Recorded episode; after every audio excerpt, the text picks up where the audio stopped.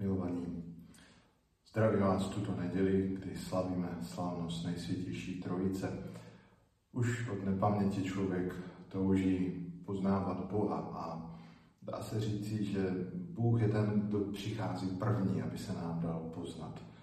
Když si pamatujete a čteme a čtete si písmo svaté, tak už ve starém zákoně se Bůh eh, začal objevovat, zjevovat. Samozřejmě že Boha pochopit my eh, lidé nikdy, nikdy nedovedeme, ale On sám se nám dává poznat, zjevuje se nám. Například eh, Možíš eh, poznal Boha jako toho, který je milosrdný, laskavý, milostivý, i veliký a hrozný.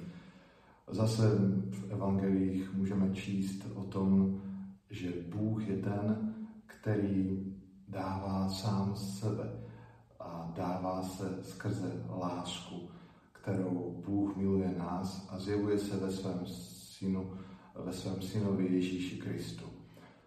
A Duch Svatý je ten, kdo nás posvěcuje, kdo nás oživuje, kdo nám připomíná eh, to veliké tajemství Boží lásky.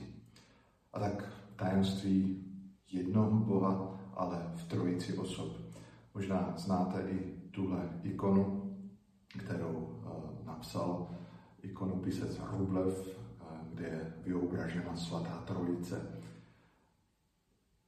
Mé svědectví nebo i zkušenost se svatou trojicí je především, že ona je v jednotě a že je to společenství.